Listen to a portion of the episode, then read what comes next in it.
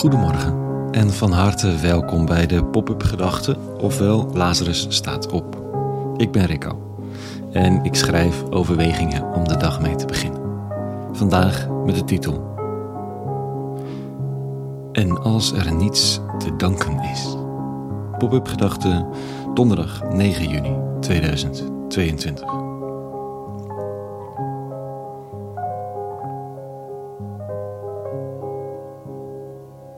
We beginnen hier in huis elke maaltijd met een dankmoment.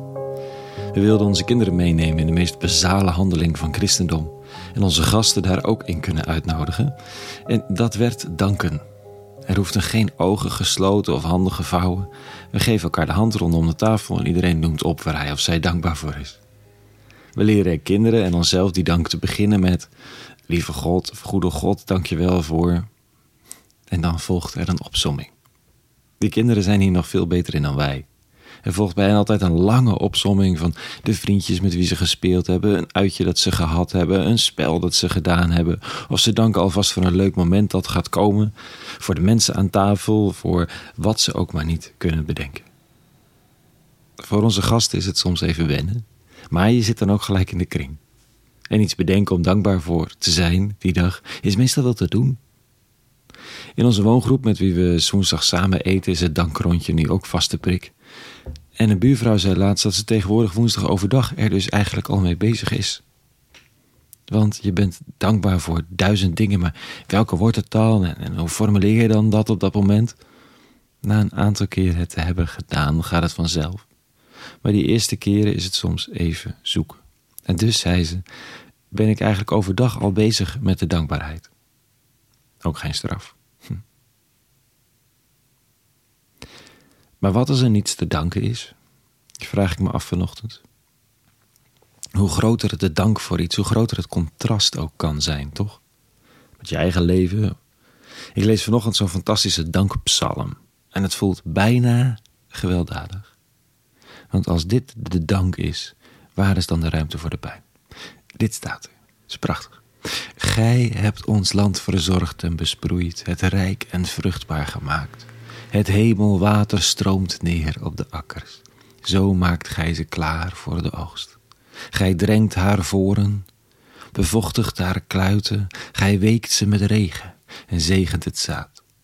Zo is het jaar omkranst van uw gaven. Op al uw wegen ligt vruchtbaarheid. Op eenzame steppen glinstert de dauw.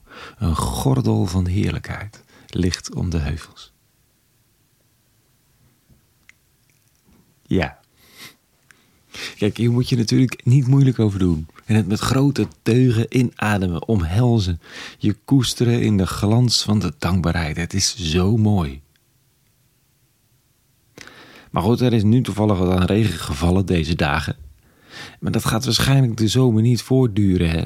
Droogte, Oh, en nieuwe stikstofregels. Ga hem eraan staan als boer die wil oogsten.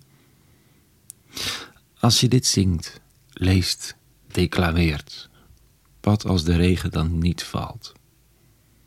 Is God dan boos? Is God de schuld als hij de regen weer houdt? Dat moet wel de implicatie zijn van zo'n dankbaarheid over het feit dat God de regen stuurt. Ik zie het even voor me hoe de eeuwige me meeneemt aan de hand als ik voeter en klaag dat hij de regen had moeten sturen. Hoe hij me langs de fabrieken stuurt, die grote wolken troep uitbraken.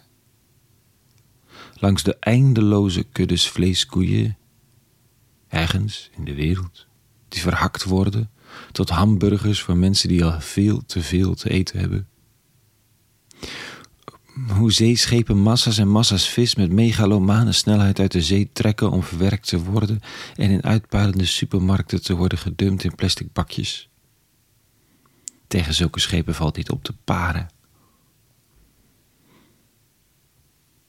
Zou de eeuwige me zeggen dat hij wel wil met zijn regen? Dat de instellingen klopten, dat er heus droogte en niet droogte was? Maar dat de mens weer van de boom van het zelf willen weten wat goed en kwaad is, heeft gegeten en nu met de gebakken peren zit.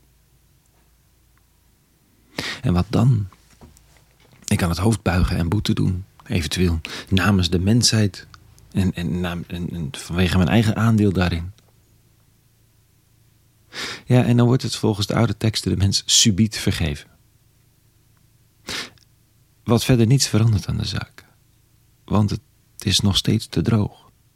Of soms dan weer te nat. Misschien verandert het dit. Dat ik in een wereld waarin er zoveel uit evenwicht geraakt is, vandaag de dag onomstotelijk door toedoen van de mens, dat ik in die wereld dankbaar ben voor elk moment dat er wel goedheid als regen uit de hemel neerdaalt. Wel zorg is voor de ander. Wel werk voor herstel en genezing en wel een weigering om te participeren in overconsumptie en uitbuiting van de wereld en elkaar. Dus toch terug bij de dank. Dan. Niet meer naïef.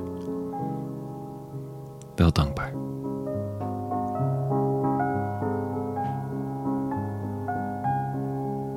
Tot zover vanochtend. Een hele goede donderdag gewenst. Morgen weer een nieuwe pop-up gedachten en vrede gewenst. En alle goeds.